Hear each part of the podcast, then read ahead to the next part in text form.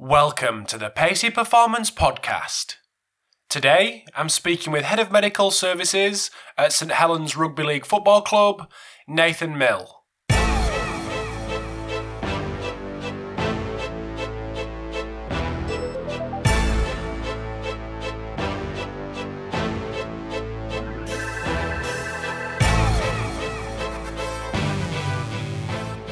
Thanks for tuning in to this episode of the Pacey Performance Podcast.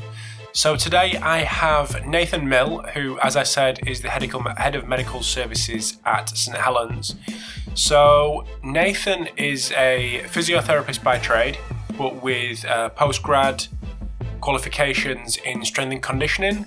So I quite like this um, guests like this who have got a kind of not a split role, but experience in both uh, both fields, S&C and physiotherapy. I think they give a real unique viewpoint on um, on what's going on in the in the performance team, uh, and Nathan's definitely no different. So with with the chat with Nathan uh, that's going to come up, we chat about uh, pre-participation screening. We discuss all the uh, metrics and um, different variables that Nathan looks at in his uh, jump testing, which is really, really uh, uh, interesting. And then we also go on to discuss um, some of the, the, wider testing that Nathan does with his players and how he integrates that with uh, GPS, with wellness, with all the data that they collect on a uh, on a day to day basis. But I'm, I'm very much interested in, in the managerial side of it, the running, the running of things, how how things flow through the day, how things are best pitched, maximising athletes' time, maximising our time to make sure that we do the right thing by the players as well because they're the product. So just before we get into the chat with Nathan, uh, which I'm sure you'll enjoy, just want to say a massive thanks to Vald Performance, makers of the Nordboard and Groinbar, and also Force Decks for sponsoring this episode today. So, as you'll hear, uh, Nathan does use Force Decks. Um, so, hopefully, this episode, if you are interested in a Force platform and uh, associated software, this gives you a little bit of um, an insight into what users are doing using this uh, this piece of kit. So check them check them guys out. Uh, first Vald Performance at valdperformance.com and ForceDecks at ForceDecks.com. So thanks for tuning in. Um, hope you enjoy this episode, uh, and I'll chat to you soon. Thanks for tuning in to the Pacey Performance Podcast. So today I'm delighted to uh, to welcome Nathan Mill to the podcast, who is head of medical services at St Helens uh, Rugby League. So welcome to the podcast, Nathan. How are you doing, Rob? You all right? Yeah, good, mate. Thanks for coming on. Thanks for giving up your time. No worries. Anyway, anyone that doesn't know who you are, I just want to give us a little bit of background on you. Um, maybe a little bit about your education and what your uh, what your role at St Helens is. Yeah, um, educationally, I was I was pretty conventional. Really, I came out of uh, sixth form, went in straight into physiotherapy as a BSc undergrad, uh, qualified, and then went and into the NHS for four years. Um, in which time I did a postgraduate diploma in manual therapy, really conventional physio bits and pieces, um, and then got a first opportunity in sport. Um, with Leeds Carnegie Rugby Union um, in 2009. So since that time, um, recognised that one of my biggest areas that I, I, didn't really have much knowledge about and needed to expand on was strength and conditioning. So did a postgraduate certificate in strength and conditioning um, in 2012 into 2013, um, and then moved on to a head physiotherapy post in after Leeds Carnegie after a year to Huddersfield Giants. Um, stayed there for three years, um, and then I came to St Helens Rugby League in 2012, um, and I've been here ever since, progressing through from uh, rehab and monitoring coordinator through to head of medical services, which is my current post. Nice. And had some yeah. a little bit of time in England as well. Yeah, I did. I worked. I was very lucky to to work with with the international setup, with the Rugby League international setup, and I headed their physiotherapy service from 2012 through to 2015. Uh, so I've had experience working uh, as a Four Nations in Australia. Um, I, I, I, was the head physiotherapist for the team during the 2013 World Cup. and also for the successful Tri Series against New Zealand in 2015. So yeah, it's been a really really good experience. Nice. So it seems to me, I mean, this may be just because the the two people, two or three people that I actually know in rugby league uh, who are physios who've done it, but it seems that there's quite a lot of physios that have uh, either branched out or done a like a post grad certificate or an MSc in strength and conditioning in rugby league. Is that just me, or is that happening quite a bit? No, I think it's happening quite a bit. I, I think if I'm being, yeah. yeah, I think I'm being honest, I think what, what's tended to happen in the past is strength and conditioners have definitely bridged that that gap uh, between strength and conditioning and medical, that rehab gap, that slight grey area that conventionally and traditionally, when physiotherapy ended and a player was deemed fit, they would jump straight back into a, a full squad setup. Um, I think that that bridging of the gap has definitely been done better historically with strength and conditioners, and I think physios have recognised that the gap in their knowledge is to understand performance better and to understand how performance links into rehabilitation and how performance links into prevention. Mm-hmm. So, you just want to talk to a little bit about exactly that and how it how it runs at St Helens in a uh, maybe an example of a, a kind of six week injury. How, what's the how do you how do you make that as integrated as possible between the two members of staff or members of staff? Yeah, what what we we run it's we, it's a posh version. Sorry, it's a posh name. It's a, it's, a, it's a strategic risk assessment that we do. So as soon as an injury happens that we believe is going to be a, a longer term injury, let's say for example five weeks or greater, which is classified as a major injury, then we will sit down as a group, uh, which includes head coach, head of S&C, myself, and the player, and we'll try and devise or, or have common goals on what we're looking at with an injury prognosis how we're going to implement strength and conditioning, where are we going to be doing what, and uh, roundabout where are we going to be looking to progress the player back into squad training so that everybody's of the understanding of of what is expected from the player and what is expected of the injury. Um, and we try and do that with every major injury. Fortunately, Touchwood, we've been relatively good this year where we haven't had to have too many of those conversations. Um, but yeah, that's usually that's usually the starting point. So everybody's singing off the same hymn sheet. There isn't a situation where uh, in the past where potentially one one person believes to go in one direction and and it, it completely contradicts what somebody else is saying to a player, which when a player's out for a long period of time can be very confusing and, mm. and have an impact on their psychology during that particular injury rehabilitation.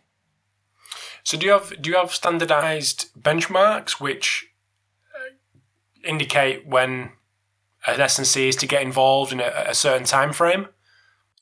Yeah, sort of. What we do is we have benchmarks that are done at the beginning of the season. Those benchmarks will be performance based, they'll be musculoskeletal based, screening wise. So the benchmarks are a reversion of SPARQ, really. So we we do um, uh, an intermittent yo-yo, but it's from a prone position, so it's more specific to the game and we do various speed tests that link to your momentum scores, uh, power passes, counter movement jump on force plates, and we also link it in with a isometric mid mid thigh pull, which is also done on force plates. So we've got an idea of how the force develop both through right and left side. So we've got some comparables to come back to. Uh, that run runs alongside your basic strength tests, which we use bench and a squat or, or a version of that, depending upon the athlete. Um, so we've got an opportunity to come back to those tests and compare and contrast when a player is ready to return to play. But to be honest with you, Rob, S&C is involved. It's a really fluid process. So they'll be involved from the beginning. Everyone's got a part to play. And as soon as a player is ready to do something active, then we try and maintain their aerobic system as soon as we're able to because it underpins everything else. If they're unfit when they try and return back, or we don't have that aerobic system up to scratch, then we almost definitely are going to potentially cause another problem if if they return back too early. Mm-hmm. So you mentioned a couple of little bits of uh, tech there involved in that that kind of return to play process. Mm-hmm. I just want to touch on a little bit of a bit more specifically and what that them little bits of tech are used for along the way. Yeah, so with with regards to probably probably my little part of it that I like to, to go into detail about will probably be the use of force plates and how we've integrated that. Um, so we've we've used force plates for a screening perspective, both with counter movement jump and with drop jump. Now, we've used dual force plates so we can look at asymmetry between or, or interlimb asymmetry. Um, and we can have a calculation we have a look and see if there's a certain percentage which we believe could be the cut-off point of what's accepted and what's not accepted. Within the counter movement jump, we look at three key metrics, which are the mean eccentric force, the mean concentric force, and both of those asymmetries, right versus left, and then the peak landing force asymmetry.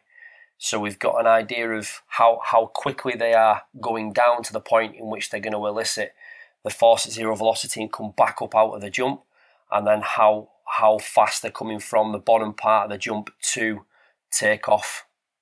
Um, and then we look at the peak landing force after that. So we've got three asymmetry measurements there that we can compare and contrast against that individual and also the rest of the squad. So, what's the percentage cut off that you've chosen? We've we've chosen fifteen percent, and that's that's through a little bit of the work that, that Daniel Cohen has done with the force decks that's that he's had a look at as being a kind of a cut off measurement point with the asymmetry stuff. He's he I think he's done quite a lot of work with with Arsenal football. So with what the stuff he's looked at, I think that's what he's seen. He's seen that um, lads who have potentially had links to previous injury will display asymmetry of greater than 50, 15%, um, which could have an indication of a potential further injury. So we've we've looked at 15% as our cut-off point. Um, and with the drop jump, we've looked at both landings, so the landing of the drop and the landing of the, the subsequent jump, and asymmetry of those two. So why why those three? Why those three? Well, research. Matt Jordan's probably done the vast majority looking at those three with a counter movement jump with alpine skiers, and it's really just been looking into depth about what people believe. There's that there's that much data that gets spewed out, and there's that much met, there's that there's that many metrics we can look at. For me, it was quite confusing to see the wood from the trees and which one matched up. Um, so we looked at the three that have been used quite consistently in research and we implemented that in our initial screening at the beginning, uh, February 2016. We looked at initially, and we, we got introduced it introduced to it by the guys at St George's Park. So Carl Wells and Ian Owen that looked at um, certain things with ACL. So we sort of integrated that as part of our screening and looked at those three metrics and found quite interesting results. We, we found that it definitely did have a correlation with lads that had had previous major injuries. So ACL reconstructed um, knees, uh, syndesmosis reconstructions and repairs seem to have a pattern with that particular limb being asymmetrical in some way during the counter movement jump with those three metrics. So we decided that those three were probably the best to continue to use. Mm-hmm. This might seem a weird question, but it kind of I'll I'll hopefully it makes sense as I kind of go along. But at what point did you decide to invest in force decks? Because uh, no disrespect, that obviously rugby league money is tight. So what at what point did you decide this is the one for us? Did you get it, test it, do your due diligence, or was it specifically speaking to the guys at St George's and their influence kind of made you proceed and, and get it? It was a mixture of both, Rob. We, yeah. we were very fortunate I was very fortunate to be exposed to the jump stuff and with what the guys were doing at St George's Park and the good work they were doing during my time at England Rugby League. So in 2015, we used uh, the force decks and the jump analysis with the England players um, as a little bit of a of an elite approach to preparation and to have a look and see if there was anything that was glaringly obvious with some of the, the athletes that we were we were taking on camp. So I was exposed to it there, and then following that time, um, Carl and Ian came and used the force decks in a 10 week study with ourselves uh, from February 2016 through to Easter 2016.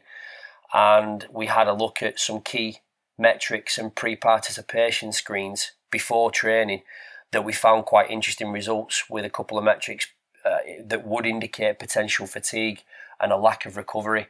So, from using that at that time, we expanded it to using it with screening, and then following using it in screening, seeing those results which married up to potential detection of previous injury, we thought, right, this is something that we definitely need to look into more detail about, and that's why we've continued to use it.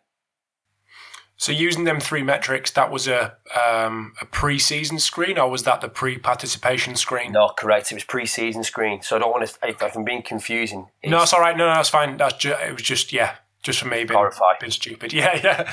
So what? How does that differ to what you look at pre-participation, pre-training? Yeah. So so pre-training, we use we we do collect the asymmetry data but it's not something that we use to detect fatigue. What we look for fatigue is basically two key metrics that we found from using them, which are the force at zero velocity and the eccentric duration of a counter movement jump. So the eccentric duration is the time of which they start the descent into the time of which they hit force at zero velocity. So that's before they start to come back up into the jump. So that duration time, when it extends, indicates they are taking more time to get down to the bottom of the jump to elicit the response up, which we found correlates with a with a player that potentially is under fatigue, and that's linked into well-being scores, GPS metrics, and then also um, their uh, when we've when we've retrospectively analysed the overuse injuries that we've had, they seem to have had a drop or an increase in the, that eccentric duration. Um, the second one, force at zero velocity, is, is what force they elicit as they're coming up into their concentric part of the jump. And what we found was obviously is a drop in force of zero velocity seems to again filter into that pattern of a of a potentially fatigued athlete, an under recovered athlete. Is that is this where you started, or did you using the using the force plate? Did you start with something really basic like jump height, and you've got here, or have you started here?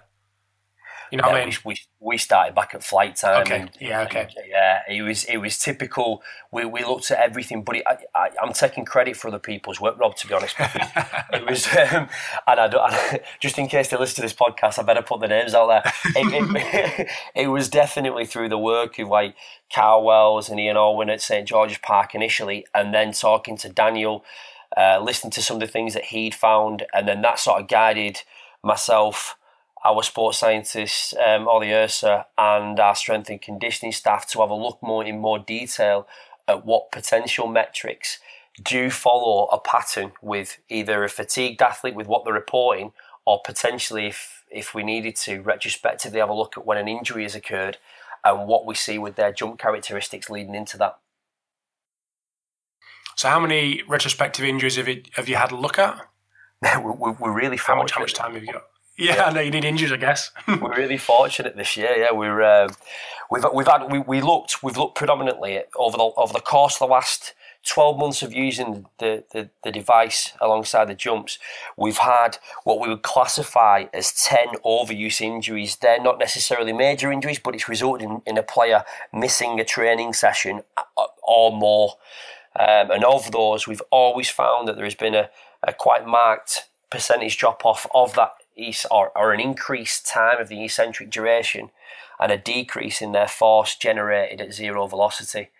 Um, we found the cut-off point to be looking at those again between 15 and 18 percent of each one of them um, is is what we classify as a significant drop off. So that's something that would flag on our pre-participation measurement that we either have we do something of like a positive intervention. So we do something with them to activate them and then retest, or potentially we would classify them for that particular day as, as high risk. We would then look at what's planned for the session, which we're quite fortunate. Our coaching staff are very accurate with what they predict is going to be involved in the session. It's fingerprinted really well. So we don't match that particular high risk athlete with what we consider a high risk activity.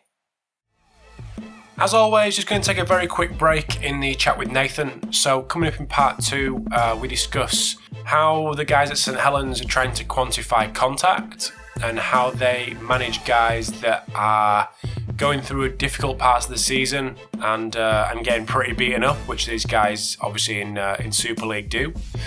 But just before we get into part two, I want to say a big thanks to Fatigue Science for sponsoring this episode today. So, if you want a uh, sleep monitor that is simple to use, easily integrated into team sports, and comes with a series of scientifically validated uh, metrics that you can use in the software, uh, check out Fatigue Science. So, at Fatigue Science on Twitter and fatiguescience.com uh, online. So make sure you check them out. Uh, but here is part two. As always, would love your feedback. Um, hope you enjoy part two with Nathan. So you've mentioned linking this kind of data in with other other sources. Mm-hmm. How how do you do that, and what what are the other sources that you um, that you link it in with? Well, we've we've constructed um, what we classify as a fatigue index. So basically, we use a, a number of different um, measurements. We try and keep it simple. So we've got a generic measurement that everybody do. Everyone will do a counter movement jump, three counter movement jumps, and we'll look at the the specific metrics we've already discussed. They'll also complete a groin squeeze, and they'll also do an overhead grip um, for, for both left and right, side. So we'll have an idea of upper body function. We'll have an idea of, of general well, groin squeeze is a really simplistic test that I think lads, um, if they, if we don't get a drop in the score, I think it acts a little bit as a conditioning measurement for groin squeeze anyway, because they'll do a build up of three to five repetitions, so we get some adductor activity. Uh, so it, so it's a little bit it acts as a little bit of a conditioning effect for the adductors, and we also get quite an accurate measurement of how their groins are feeling. Um, so that's the generic scores that everybody will do before they start any training session in a week. And then we also work, we also have well-beings that factor into that. And then we also have key GPS metrics that we look at, and they're all weighted. They'll all give a number dependent upon how their number looks in comparison to their norm. Um, and then if they're too far away from the norm, two standard deviations, then it will flag on their fatigue index and we'll get a different number spewed out for someone that we need to keep an eye on. How complex are you going with the use of GPS? Um, not not that complex, to be honest, Rob. We're quite simplistic in the metrics that we look at. So we look at distance, we look at high speed running meters, we look at accels, and we look at decels. So they're they're the four key metrics that we look at.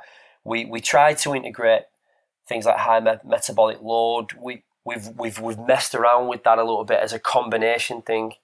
Um, to obviously combine certain metrics into one and also then try and provide it because that should give us a more even playing field for every position.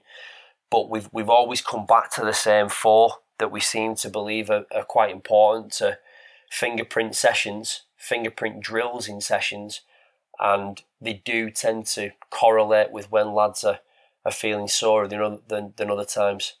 Mm-hmm. So you talk about fingerprint drills, mm-hmm. and obviously talking about Chris Barnes. Just give him a little shout out before before the podcast. is yeah. um, is the fingerprint drill something? Well, explain what you mean by fingerprint drill. All right. So so basically, w- w- within one session, um, we would have. Uh, let's just say an edge defensive drill, which is specific to rugby league and we would also have a yardage attack. So those two separate things would elicit a different response and, and a different response to each position. So what we can say is, let's say for example we take the edge defensive drill or an edge attack drill and we've got a centre and a back rower, they're going to be producing quite high quite a lot of high speed within that drill. So if we've got one player that would produce on average between 120 meters and 150 meters of uh, 10 minutes of edge attack, then we know when somebody, when our coaching staff say they want to do six minutes of that edge attack, then our left sided centre may accrue 115 meters of high speed running. So we can be quite accurate with how much they're going to do even before the session starts. So if that particular player shows signs of, of fatigue, either in their jump scores, either in their well-being scores, we can then have that discussion on whether or not it's the right or wrong thing to expose the player to that risk. But we but we do it in it's a, it's a positive intervention, Rob. It's not something that we try and pull players and pull players. We want players to be exposed to load. We want players to be robust and durable, and by they can only build that robustness by continuing to train. So it's just a it's an educated uh, conversation as to whether that risk is too high or whether the risk is is not present, so they can participate in, in that particular drill. Mm-hmm. Nice. So I just want to move on a little bit to, and this this is a little bit um, going against what you've just said with the the few injuries that you've uh, that you've had, but this is maybe because you're doing it right. But injury reduction strategies, yeah, and how you go about making sure that your guys are having less than ten injuries a year. Is there yeah. anything specific that you do um, to to counteract the, the risk of injury? Yeah, yeah, we do. We we um, what what we do at the beginning of every season between myself, um, our other two full time physio staff, uh, the strength and conditioner uh, Matthew Daniels and Eddie Gardner, our other strength and conditioner and the sports scientist, we sit down and discuss if there's anything out there in the literature and research that, that that's new, that's up and coming that could potentially be integrated, or if if it's if there's something that's not present that we don't integrate, or we carry on with the same battery of tests that we've always used. And then following that, we look at what we've had injury wise throughout that year. So we'll sometimes change some of the key tests that we use in order to bespoke it to our playing group. So if we've got a continued playing group they've had the previous year, but we've shown that we've had, uh, let's say, an increase in shoulder injuries, is there something that we need to do that's bespoke to this playing group to try and number one screen for that particular injury, and then number two implement a prevention strategy. So we our screening tests are, all, are we have a battery that are always the same. So we'll do internal rotation measurements of shoulder. We'll do isometric rotator cuff measurements in two different positions, and then we'll then look at overhead squat with breakouts of that if they can't achieve our our standards, and then we'll then look at our jump metrics, drop jump and counter movement jump. Um, and they'll form a slight bespoke program for each individual athlete that they'll complete on weights days. But we generally just apply a preparation to every session. So we do preparation for gym, dependent upon the gym, and that runs consistent with the program. So let's say, for example, we have uh, a hip thruster in the program and the hip thruster is not there, then we'll do a glute bridge. So there's always a, a consistent horizontal hip thrust movement pattern within everything that we do so that if that hip thruster comes back into the program at a later stage, there's consistency supplemented within our preparation for the gym. Does that make sense? Yeah, absolutely, absolutely. And and how much influence do you have on the what's going on S&C wise? It, it, we all muck in, really, Robbie. It's, yeah, okay. Um, yeah. It's a real open canvas. We discuss the programming, we discuss implementation of exercise and the risk of implementing certain exercises at certain times. Um, and and we're always looking.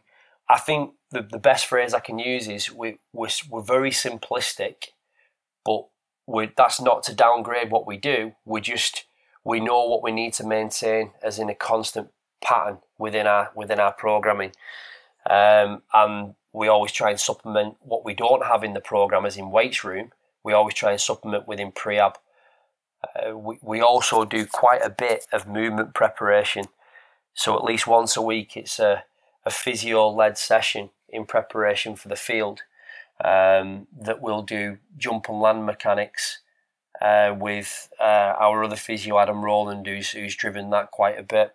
And we'll also do general bits of hip mobility, thoracic mobility, and hip activation exercise as a it, it, it, fluctuates and changes, but we, we go through that sort of circuit of exercises before the field.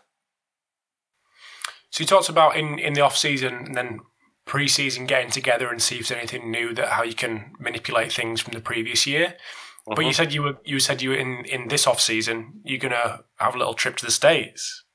So yeah. I, I know it's it's kind of a it's kind of a thing to do that people are wanting to look what other people are doing and and try to get influences. But what what are you expecting to? What do you want to see? What do you want to take from visits to the guys that you're going to see in the states? What's the purpose of the trip? Yeah, I think I think my my role slightly changed in regards to conventional physio. dealing with a bit day in. I still do, but I'm I'm very much interested in in the managerial side of it, the running the running of things, how how things flow through the day, how things are best pitched, maximising athletes' time, maximising our time to make sure that we do the right thing by the players as well because they're the product. So I'm interested to see what other sports do, especially with a couple of the different sports that we're visiting, um, and how they structure their scheduling and how they structure their their, their working day. I'm also interested to see how they've used because they've also used quite a bit of the the jump bits with the ForceDecks through Daniel's work. So I'm, I'm interested to see how they've implemented that and what they're looking for and what key metrics they've seen, if it's different to the things that we've seen, to compare and contrast results. Um, and then the, the GPS side, how they're using GPS and what metrics they believe are quite important to dictate performance and also dictate whether a player is potentially under fatigue. Mm-hmm. When, when you go, and this is, I'll, I'll tell you why I'm coming to this in a minute, but what do you feel when you go to other other sports com- and compare it to rugby league and the kind of environment that I've witnessed and obviously you witness every day in a rugby league environment? How do you see other sports different from rugby league? Um, it's yeah, it's, it's a diff- it's a difficult one to answer because I think every, every sport's very challenging in their own individual ways. I just think the, the characteristics and demands of, of this game um, it's yeah, it's, it's a very difficult game to quantify because of the contact element. I think other sports that potentially don't have the contact element can be quite accurate in, in fatigue measurement with GPS because they don't potentially have that inability to quantify contact. We, we do have to try and quantify contact as best we can. Um, but the, that that's what I see the biggest comparable of the, of the, sports that we go and visit quite regularly. So we've had conversations with rugby union as well, which obviously do um, have that contact element.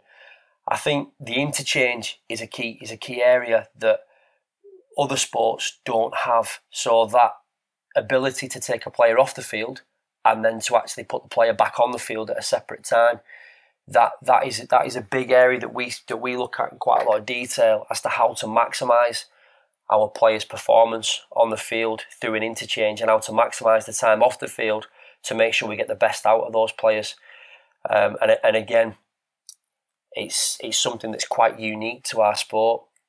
But it's, it's, it's important to recognise the challenges of other sports as well. Rob. When we go and visit, we've been to football, we're, we're quite local to Liverpool, and I've, we've had, I've had conversations with um, Andy Renshaw, who's over at Liverpool, about the, the challenge of their sport as well. And it's really important to understand and appreciate that, like in football, they might, they might they'll, they'll run our lads to death, but it's the it's the contact element of it that just that does set our, our sport slightly aside to that.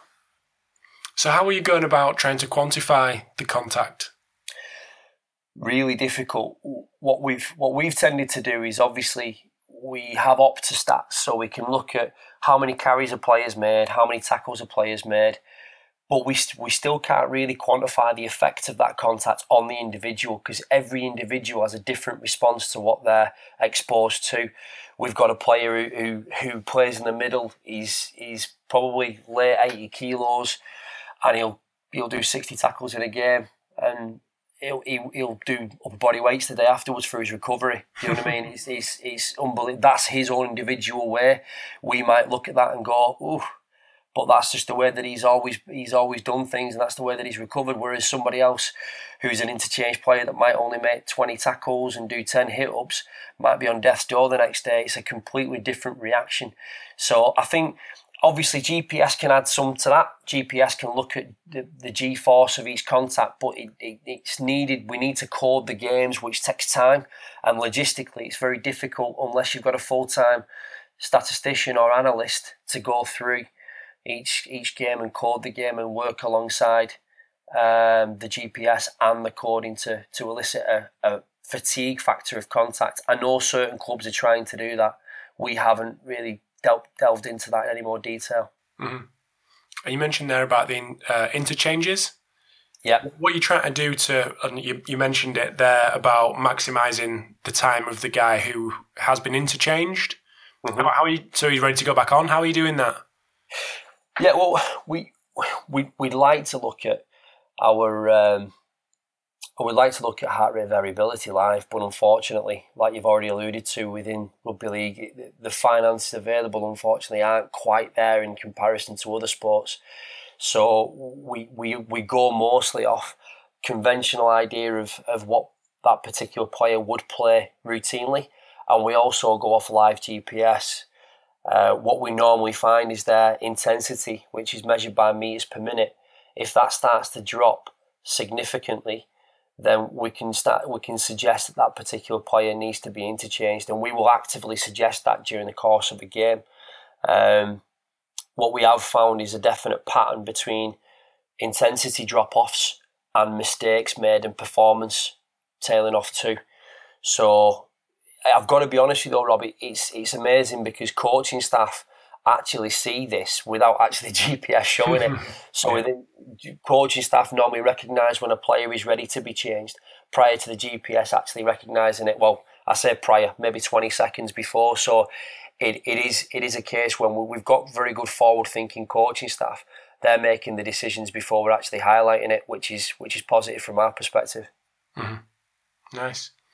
Well, I know you've got your uh, your club do tonight, so I'm not going to keep you much longer. But I just last last but not least, I just wanted to ask you, what's the what's the future for the and specifically, I was you spoke a lot about the jump side of things. Mm-hmm. What are you? Is there anything that's in the pipeline that you've kind of not yet brought in with the lads that you have a look at? Is there anything that you think could be potentially really interesting moving forward in that in that area? Yeah, I, I think it's hard. It's, it's we we look at things quite simplistically because we don't have the, the finances available to be able to expand it. So I think what we will probably do is maximise what we already have. I think maximising the GPS, if there's anything different with what we need to look at, um, we, are looking more and more with the GPS side of things at, at ball in play time rather than a, a general overview of the game of what a player's done. We're looking more at what they've done in, in ball in play, which from looking at the research is more and more important. Um, Craig Twist is looking at a few things for us in regards to the, the potential drop off that we may see with players at the end of a season and at the time of which we need to be the most, how can you put it, prepared and ready and maintained. We're actually showing significant signs of fit, understandable, but we're showing significant signs of fatigue and a loss of performance um, performance in the gym, I mean, not performance on the field. So we're looking a little bit more into how we can maximise our lads' potential for performance at the end of a season when, when obviously it's more critical to have that. Um, and that's done through various methods of exposure to conditioning sensibly throughout that latter stage of the season when potentially teams are maybe looking to tail off and, and hold back and try and protect players we're looking to see if we can do a little bit more, exposing them to a little bit more load, um, and trying to finish, finish the season stronger, but without obviously picking up any injuries at that time. Nice. Well, yeah. where can where can people keep up to date with what you've got going on? Are you uh, a social media man? Yeah, I'm on Twitter. I'm not. I'm not as active as what I probably should be, to be fair. But uh, yeah, I'm, I'm, I'm on Twitter, um, and also do uh, uh, we, we do a little bit as a, as a group on, on Twitter as well through St. Helens Rugby League. So you, you can have a look and see some of the things that we do through that too. Nice. Superb. Well, thanks for your time, mate. Really appreciate it. And uh, no, we'll keep in touch. We'll speak soon. Good man. Cheers, pal. Cheers, pal. Ciao, buddy. Thanks for tuning in to episode 154 of the Pacey Performance Podcast. So, over the last couple of weeks, I've had some unbelievable guests from Bill Burgos at Orlando Magic, Eric Cressey at Cressey Performance, uh, Nick Gill at the All Blacks, uh, Phil Graham Smith, head of biomechanics at Aspire. So I'm hoping that starting with Nathan, we'll have some fantastic practitioners on over the next couple of weeks. So I hope you enjoy this episode. Thanks again for your support. Would love any feedback you have uh, and I will speak to you in episode 155.